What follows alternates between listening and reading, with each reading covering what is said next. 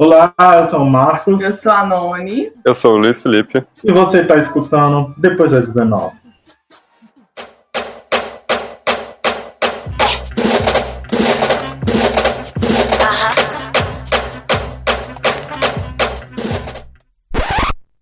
Olá, ouvintes! Mais uma semana, mais um Depois das 19 e mais um bloco de notícias. Final de ano chegando e já temos novidades sobre o samba enredos das escolas de samba para 2019. E no Rio de Janeiro, a Mangueira escolheu homenagear Marielle Franco com o tema História que a História Não Conta. Tomás Miranda, um dos compositores, disse que servirá em memória de Marielle e Anderson.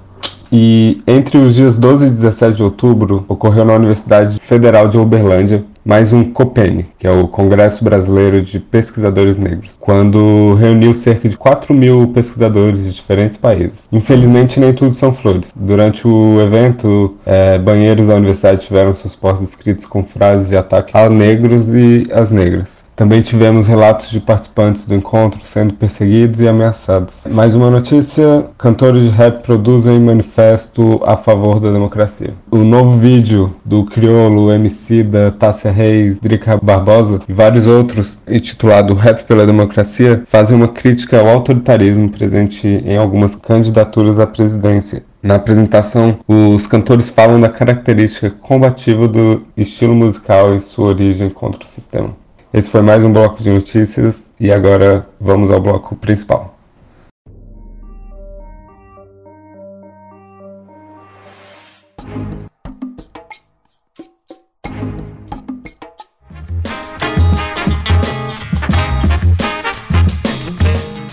Olá, estamos aqui de volta, agora com a trupe completa, yeah. gravando novamente juntos. Senti falta de vocês, gente. É, eu também. Muita falta de você, Noni. Obrigada, gente. Saudades. E hoje a gente está aqui para gravar sobre o comentário a questão racial da ditadura à democracia. No programa de hoje você vai conhecer a história do movimento negro a partir da década de 70. Como foi a luta contra o racismo durante a ditadura? E no período democrático, quais são os desafios da população negra? Agora, no Caminhos da Reportagem.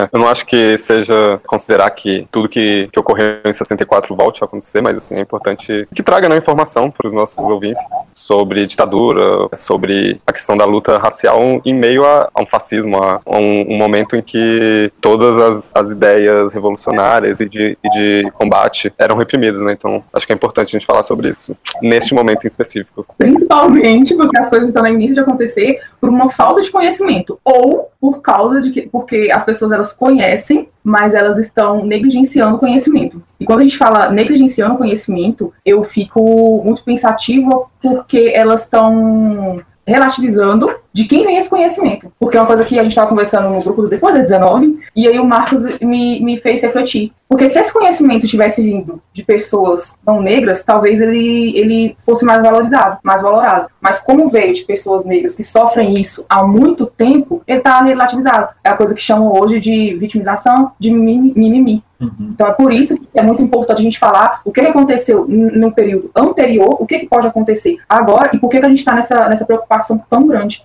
É, eu acho que assim, não é querendo desconsiderar o que tudo que o povo negro passou no período colonial, período de A gente acho que o maior, o maior pro povo africano que poderia ter acontecido foi aquele período de colonização mas a gente tem que contextualizar no momento presente também que nós, é, que nós estamos, que é uma imanência, um vislumbre de um governo ditatorial, fascista. Qual é a nossa participação como negros, assim, como corpos políticos e esse corpo político negro, o que, que significa estando é, neste contexto? Só é, contextualizar aqui. A gente não está falando que, por nós sermos negros, a gente tem a obrigação de sair às ruas militando, é, apanhando de policial, comprando. A gente não está falando isso em hipótese alguma. É uma coisa que é muito importante importante a gente ter em mente é que se a gente sobreviver a esse período já é um ato, já é um ato grande de militância. Eu é, preservar minha saúde mental já é um ato de militância, uso como dizem as pessoas. Então a gente não está trazendo aqui um, uma reflexão para você que a, gente, a gente quer que todo mundo saia às ruas e dê a cara, a gente não está falando isso. A gente quer explicar aqui o pouco que a gente sabe sobre a história e o que, que aconteceu. Para iniciarmos o programa, eu vou fazer uma breve sinopse do documentário. Foi uma reportagem feita pela Débora Brito para TV Brasil. E esse documentário vai falar da trajetória negros na militância anti-ditadura e também na militância da agenda preta que aconteceu durante a época da ditadura e vai até os tempos atuais, até a pós-constituinte e governo democrático. Aqui a gente vai se focar muito mais no período ditatorial. O documentário ele passa por diversas figuras importantes até hoje, né, como a Elza Soares, Abdias Nascimento, e fala também de, de vários movimentos é, da cultura negra, assim, como o Ilê, lá na Bahia, e fala também muito sobre o MNU, que foi o, o, movimento negro mais importante durante aquele período, que até hoje reverbera, né, todo, toda a sua luta, assim, é muito importante até os dias de hoje, assim. É, ele chega até nos tempos atuais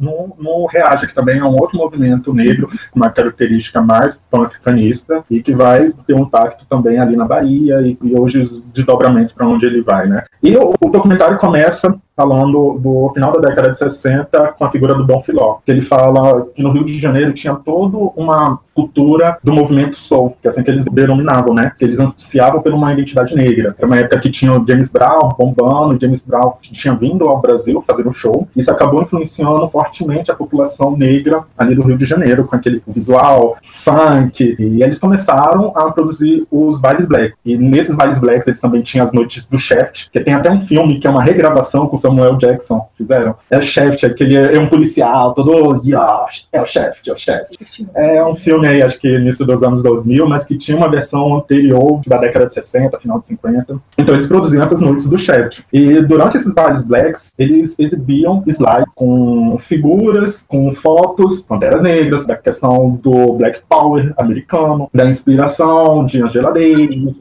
do James Brown, várias figuras ficavam passando nos slides enquanto aconteciam os bailes, com as músicas e com a dança, né? E a, quando eles apresentavam os slides, o Dom Filó falava que era uma forma de trabalhar a autoestima e desenvolver a consciência racial das pessoas que estavam ali participando, né? Tornar algo político, não meramente aqui ah, a música. A, a, música também era política, para além da, da questão musical, dela tem um significado político e estrutural, fundante dessa sociedade, de como o, corpo negro está ali naquela sociedade, né? O negro é um ato político. E essa questão de representatividade, ela não vem de, de meia década para cá. Essa questão de representatividade, ela vem desde os tempos da ditadura. Eu, eu ouso dizer que ela vem mesmo desde antes, desde o tempo de, de pós-escravidão ou até mesmo desde o tempo da escravidão. Ela é uma questão muito forte. Tem uma frase da música de Lincoln que eu acho muito forte, que fala assim: preto é chave, abre uns portões. E aí você vê lá atrás pretos eles foram chave e abriram os portões para que hoje a gente tivesse voz para estar tá falando sobre os pretos na ditadura, para que a gente tivesse voz para assumir nosso cabelo é, afro, para que a gente tivesse voz para entender que arte é sim um ato político e que a gente tem que se posicionar sim enquanto pessoas que tá na arte, seja cantando, seja atuando, seja fazendo podcast, seja fazendo qualquer movimentação que a gente esteja em posição, que pessoas escutem a gente. Então, assim, é, eles abriram portas para a gente. E você vê, Elza Soares se, é, se negar a cantar em determinado lugar porque aquele lugar não aceitava negros, e ela fala assim, chama aí quem organiza e fala que Elza Soares não vai cantar por causa que aqui não aceita negros, e eu acho isso muito importante, porque hoje pessoas, elas se negam a simplesmente falar, é, não que a gente queira, e, e, tem frases soltas que você pode usar, e isso eu concordo, você não precisa falar em quem você vai votar, mas eu acho que você precisa sim ter um posicionamento empático, e isso é muito importante, porque isso revela sua humanidade diante de você estar à frente de determinada comunidade, você estar à frente de determinado grupo de pessoas, isso é muito importante, vai além de você ser artista ou não, vai é, determinar e mostra a sua humanidade. E aí Elza Soares já faz isso lá em, sei lá, 1960 e 70. Isso foi muito importante. Então, pretos são chave e abriram os portões sim. É, nesse momento também surge os alquimistas estão chegando, né, do Jorge Ben, que foi assim muito aclamado justamente por esse movimento soul, bem nos anos 70 ali. E, e eu acredito bastante que quando ele fala ali dos alquimistas estão chegando, ele, ele tá falando justamente do poder da cultura negra, assim. É, os alquimistas, então, seriam a gente ali, o povo negro naquele momento tá chegando e, e vai produzir, vai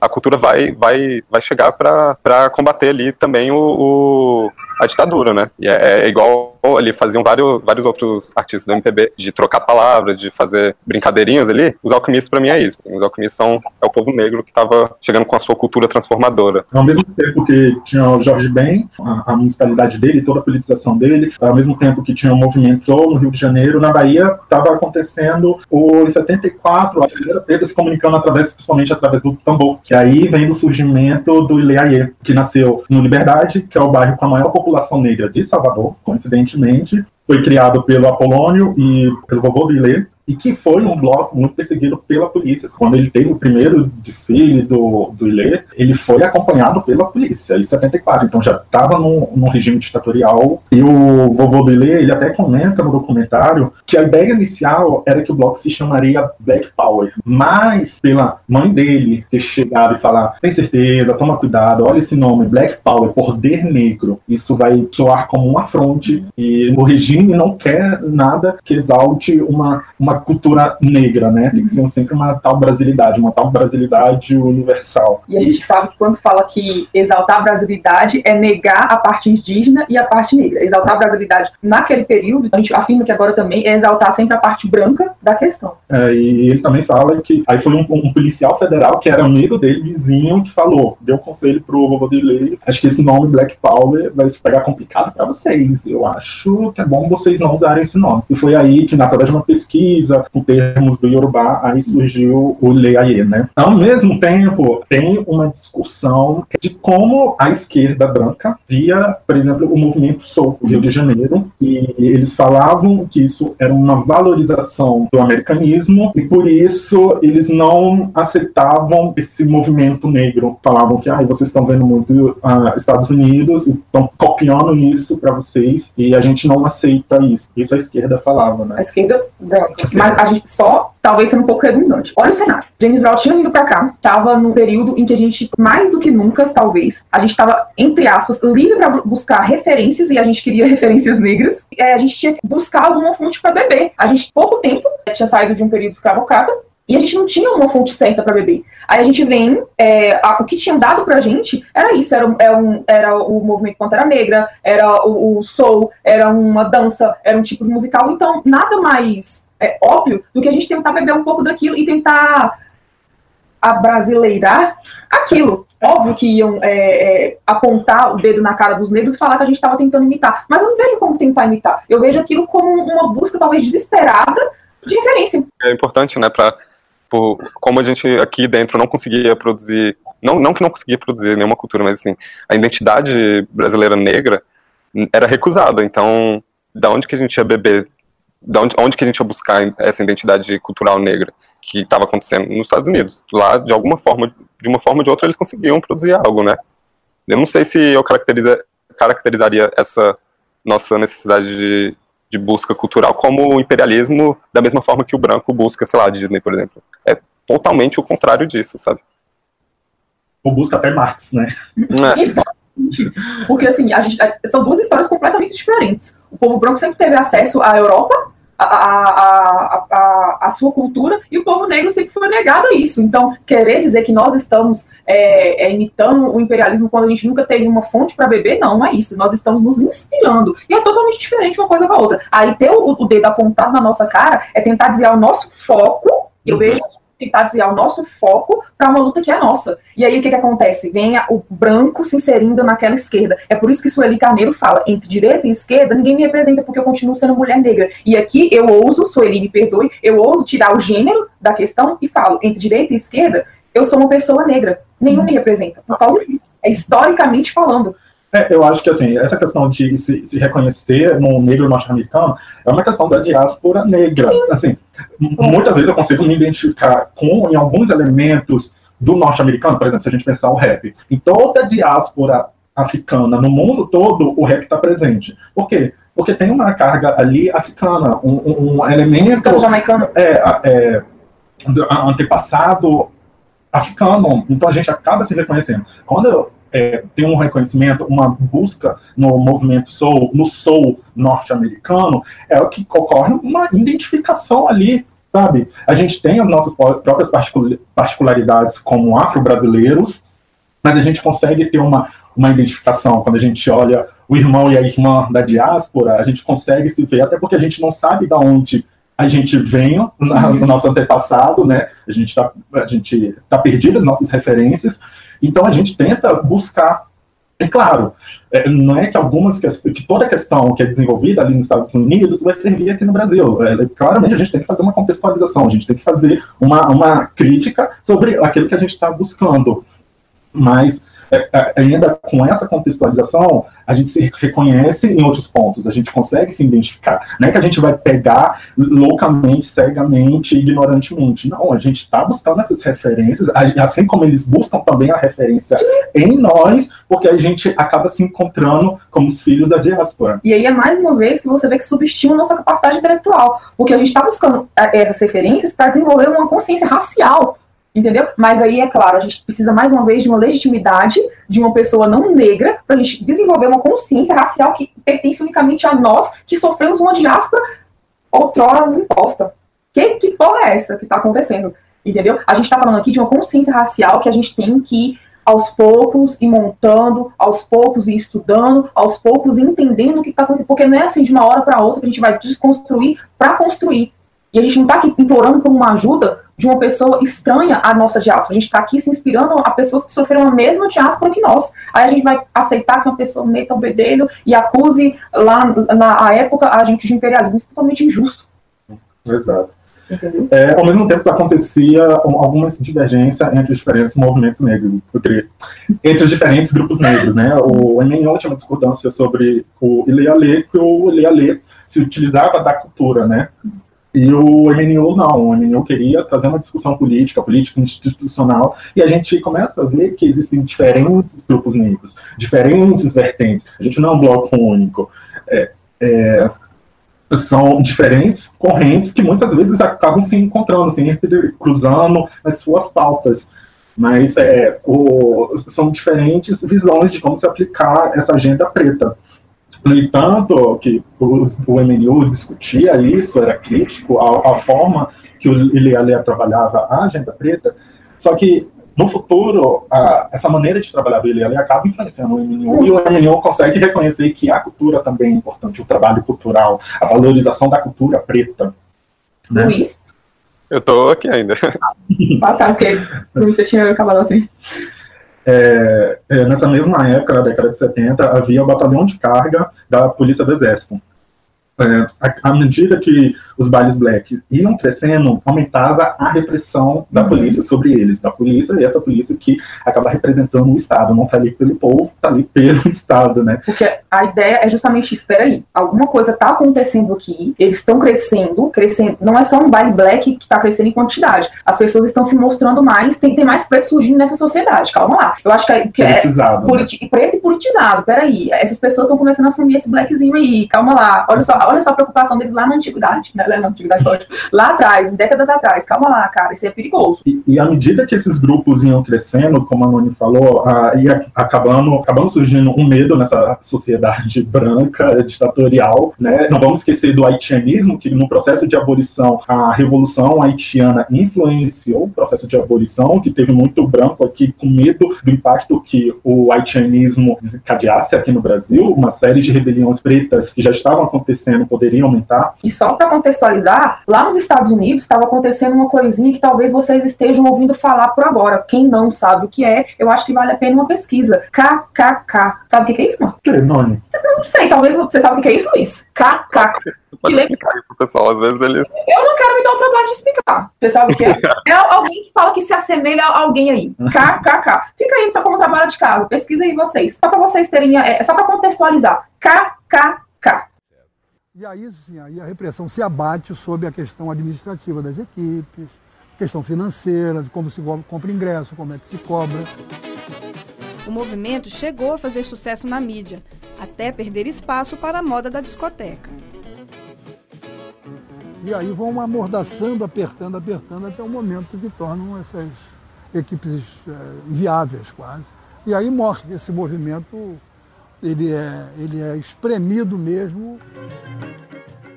Então, à medida que os grupos pretos iam crescendo, a repressão ia aumentar. Só que essa, muitas vezes a polícia chegava fazendo é, prisões é, é deliberadas sem motivo algum. Só que os, esses grupos iam crescendo e acabou ficando muito evidente que a motivação dessas prisões era por questão racial. Então, o, o próprio, os próprios grupos é, policiais estavam, eita, à medida que a gente estiver aprendendo, que esses grupos estão crescendo, vai ficar muito evidente, vai pegar mal para a gente. Então eles acabaram arranjando outras formas de reprimir esses grupos, que vão pensar, como não falava, o racismo não é estanque, o racismo vai se adaptando aos tempos também. Então o que eles faziam? Eles começaram a reprimir a questão dos ingressos, limitando o número de ingressos, obrigando os organizadores do baile a aumentar o valor dos ingressos, e com isso os bailes blacks foram diminuindo. Vale lembrar que poucos anos atrás, é, isso foi é, no governo Vargas, se não estou equivocada, foi quando eles tiveram a brilhante ideia de clarear a população brasileira, trazendo imigrantes brancos, trazendo italianos, trazendo asiáticos, que a gente sabe que não é brancos, mas enfim, trazendo essas pessoas para cá para dar uma clareadinha, né, na população brasileira. Falhou, entre aspas, isso, e aí o plano continuou, cada vez mais tentar clarear a população brasileira. A gente sabe que esse plano, ele deu uma falhada, porque hoje nós somos 54% da população. Não é crise, é plano, tá? A gente não tá vendo uma crise hoje, a gente tá, a gente tá vivendo consequências de um plano que ele foi calculado lá atrás, antes de 1930, e a gente vive consequências dele até hoje. Teve toda essa expressão que o Marx falou, policial teve, mas antes dessa violência policial e desde a abolição da escravatura até esse momento de 60 do golpe militar, teve um períodozinho que eles trouxeram navios não pessoas escravizadas, mas eles convidaram pessoas europeias, brancas, para tentar clarear a população. É, desde a década de 30 que ocorreu uma atuação repressiva, né, as associações ali afrodescendentes e tal, sustentada por, por uma visão policial que classificava essas associações como introdutórias à questão racial no Brasil. E aí,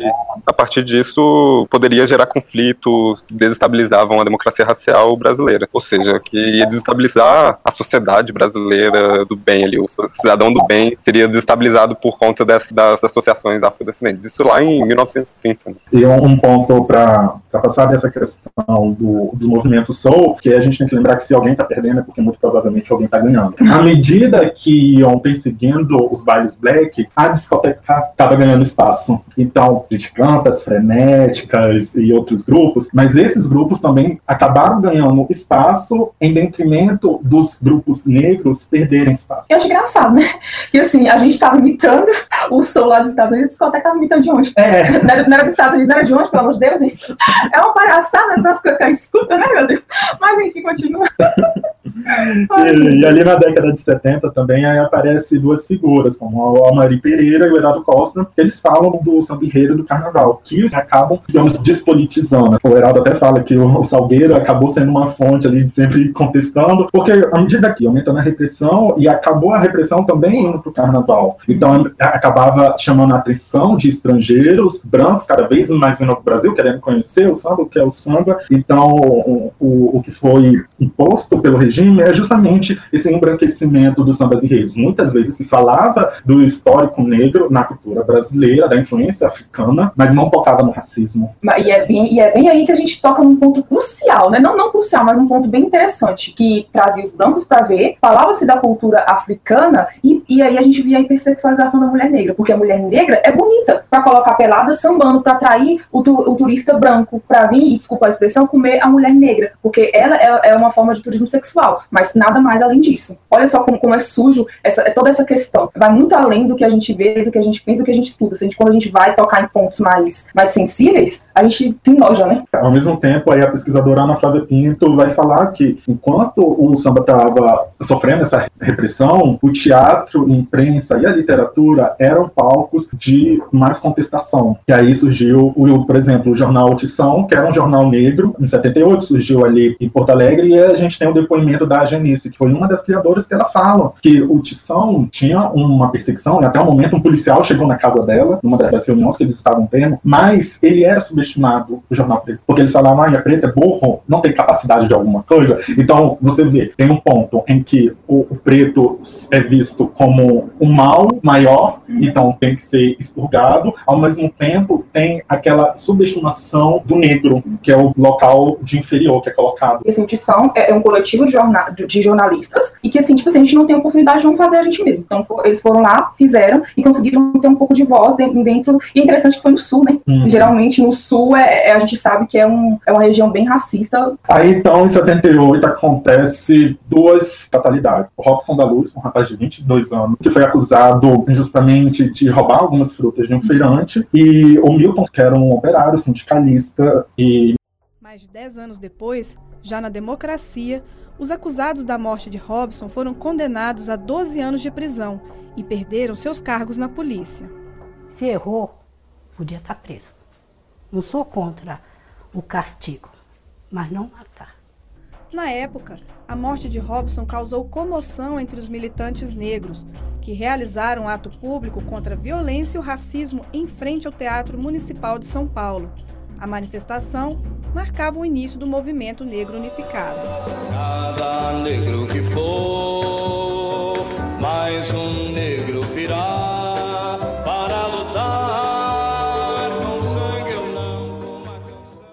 Nisso desencadeou um protesto em frente ao Teatro Municipal de São Paulo, que mobilizou 12 mil pessoas. E olha que isso, essa mobilização foi feita durante o período de AI-5 e proibia qualquer tipo de mobilização ou protesto popular. E os pretos mesmo assim foram lá. E ali foi uma das bases de criação do MNO. Foi um dos eventos motivadores do MNO, que aí no documentário vai aparecer figuras como Milton, Iero Ferreira e o Rafael Pinto, que estavam ali da criação do MNO. O MNU não era só um local de mobilização, também era organizado. A gente tem que fazer uma diferenciação, diferenciação entre mobilização e organização. Alguém que fala isso é o Come Turão. Ele fala, mobilização é a capacidade pontual que você faz de motivar as pessoas de fazerem um algo, ah, vamos é, uma passeata, vamos fazer algum, algum evento pontual. Capacidade organizativa, a organização é algo mais duradouro, é um planejamento a longo prazo para modificação social. O Come Turão até fala fala assim: o Malcolm X do Luther King. O Luther King era um grande mobilizador, mas ele não era um organizador. Enquanto isso, o Malcolm X era um grande organizador, porque por onde ele passava, ele deixava uma mesquita, na época que ele era do Islã, né? Ele deixava uma mesquita, deixava algum núcleo de organização preta. E o PMNU também tinha uma proposta organizativa, ele tinha um programa de combate ao racismo, ele estava lá fazendo as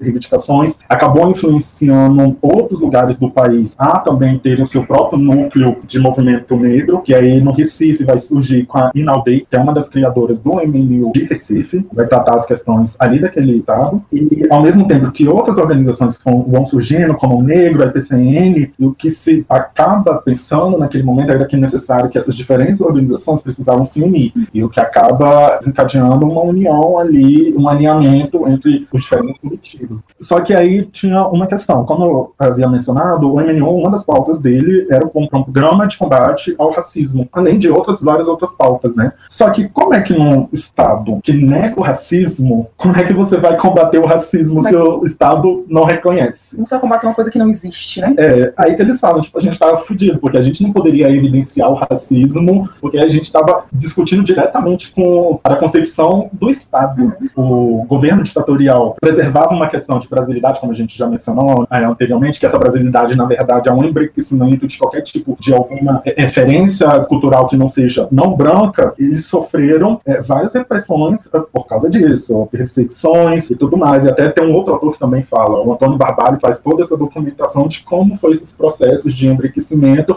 e de falar de que ah, a gente precisa trazer uma brasilidade, mas que na verdade é um adequamento de expressões não brancas. Uhum. Então ali começa um dos elementos fundantes que já tinha começado antes, em 30, mas vai se intensificar essa ideia da democracia democracia racial. racial. A ideia de que somos todos iguais e não existe nenhum tipo de diferenciação racial. Isso também vai afetar novamente a esquerda, que se coloca como afetada, porque a, quando a militância negra vai querer discutir, olha, nós, nós somos afetados pelo fato de sermos negros, ao mesmo tempo que a direita se recusa a aceitar por essa questão da brasilidade, não temos uhum. diferenciação racial, a esquerda branca vai falar, não, vocês não podem trazer essa pauta porque vocês estão se dissociando de um mal maior, que é a separação da classe trabalhadora. Vocês estão dividindo a classe trabalhadora, então vocês não têm que trazer essa questão de racialidade, vocês não têm que trazer a negritude, vocês não têm que trazer o racismo para ser discutido, porque nós somos todos trabalhadores e somos afetados por isso, e não por outra coisa mais. Ou seja, falou que somos todos humanos, só que com palavras diferentes para soar talvez melhor aos ouvidos. Só que não. Então, o, o que os negros da militância vão falar nesse momento é que sim, eles passam por um controle por serem negros, não apenas de classe. O Dogival Vieira participou da Comissão da Verdade, fala no documentário que não necessariamente que o negro era perseguido por ser negro, mas a partir do momento que ele sofria, tinha algum tipo de perseguição, a perseguição que ele sofria era mais intensa em relação ao branco. Era um, tipo, um outro tipo de perseguição. Era um tipo como se fosse uma fronte duas vezes. Você está afrontando a esse estado ditatorial e ao mesmo tempo que você está afrontando esse local do negro submisso que você tem que ser à medida que essa sociedade quer nos colocar desta forma. Você não pode ser o subversivo. Você está contestando esse estado ditatorial e a sua posição como eu quero que você seja como negro.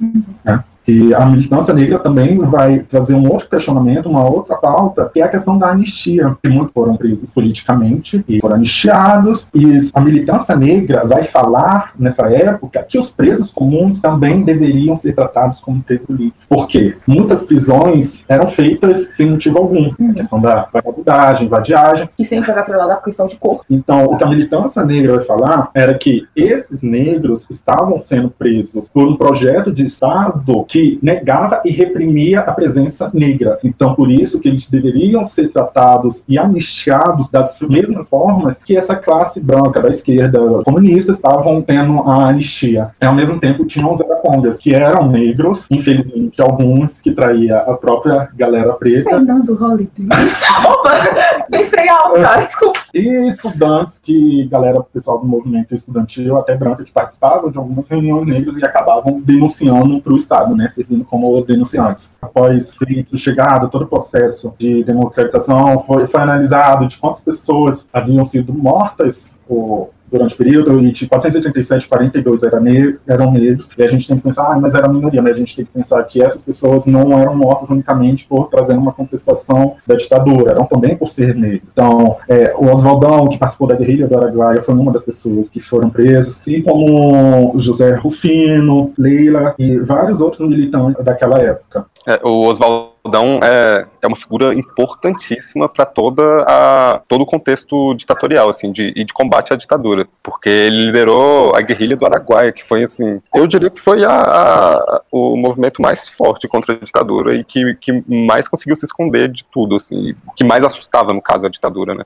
Os, os, agentes da repressão, assim, acho que. E o Oswaldão, ele estudou fora, ele teve que ele foi para a República Tcheca, se eu não me engano, e lá, assim, ele teve que aprender a falar tcheco do jeito que dava. E acho que o Oswaldão, assim, é a figura negra mais importante da ditadura naquele período, assim, porque ele, ele, ele dava, ele metia medo nos repressores, né, e ele era uma figura importante para todo mundo que era contra, né, a ditadura. E pouco se fala dele quando você vai falar de, de ditadura. Intelectualmente falando também, né, porque a gente, as pessoas falam assim, ah, metia medo por causa que, pelo menos eu tinha, eu tinha essa visão no ensino médio, tá, a gente faz muito tempo, metia medo porque enfrentava policiais e conseguia ganhar na porrada. Mas não, tinha gente que metia medo por causa da, da, da, questão do intelecto. E vale ressaltar também que tinha, teve. Ah, foram só 42 negros mortos, só, tá? Entre aspas. Mas teve muita gente que não foi presa, teve muita gente que não foi torturada, teve muitos negros que foram apenas perseguidos e a tortura psicológica foi muito grande, por exemplo. Teve gente que foi muito ameaçada, teve gente que é, tinha pouco de condições, mudaram de estados, mudaram de países. Não, não chegou a é, dar em cabo a vida etc., mas teve a tortura psicológica muito grande.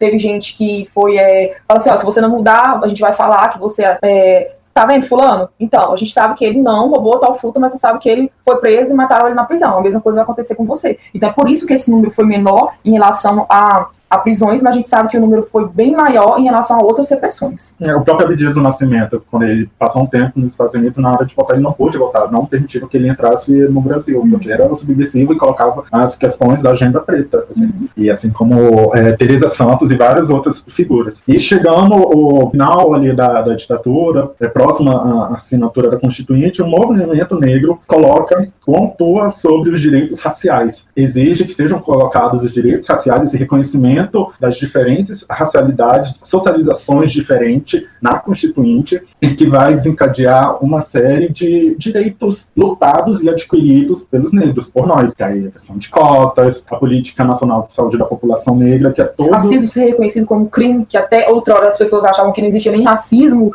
no país, injúria racial. E isso foi uma das grandes vitórias desse esse reconhecimento de que existe umas que existe racializações diferentes. E uma das coisas que o Marcelo Dias coloca lá pro final do documentário é que esse negro tem que ser visto como também população brasileira. A gente não é recorte, a gente também tão, faz tão parte quanto os brancos, assim como os indígenas têm que ser considerados tão quanto, assim como tantos outros povos, povos, grupos étnicos raciais. Ele fala que se a gente não está incluído, essa democracia, democracia está errada, se a gente não está pensado desde o começo, porque a gente também é povo brasileiro, e se a gente não é considerado como povo brasileiro, isso aqui não é democracia. Exatamente.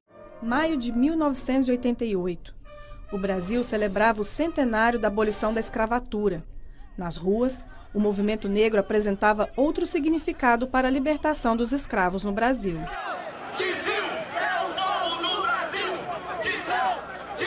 Uma farsa no sentido político, no sentido de que uh, o 13 de maio de 1888 uh, não representou uma possibilidade de participação efetiva nossa na sociedade. A imagem que se reproduzia sobre o passado é que o fim da escravidão tinha sido uma benesse das elites, personificada na princesa Isabel.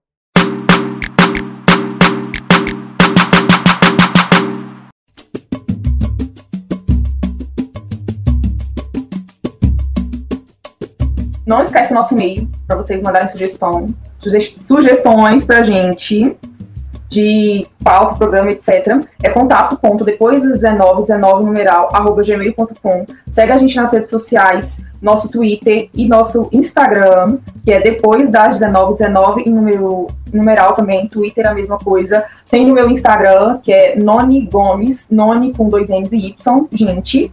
Tem o Marcos. Final BR. Tem eu, Luiz, que é. O Instagram é Luiz com Z, PHH. Mas é, a gente vai deixar todos os contatos é, pessoais também lá no, no site da, do, Depois das 19. E procurem também um filme, docu filme documentário Oswaldão. Acho que se vocês jogarem no, no Google Oswaldão e filme, vocês vão encontrar. Ele é, é um filme incrível. É, espero que vocês tenham entendido a importância desse episódio. A gente fala um pouco da ditadura, da questão racial nele, porque a gente entende que o cenário político que a gente está vivendo é importante que todos saibam e contextualizem, que a gente pode a qualquer hora estar revivendo isso. Espero que não, mas é uma iminência e espero que vocês tenham gostado e até o próximo episódio. Tchau, tchau. Tchau, tchau, gente.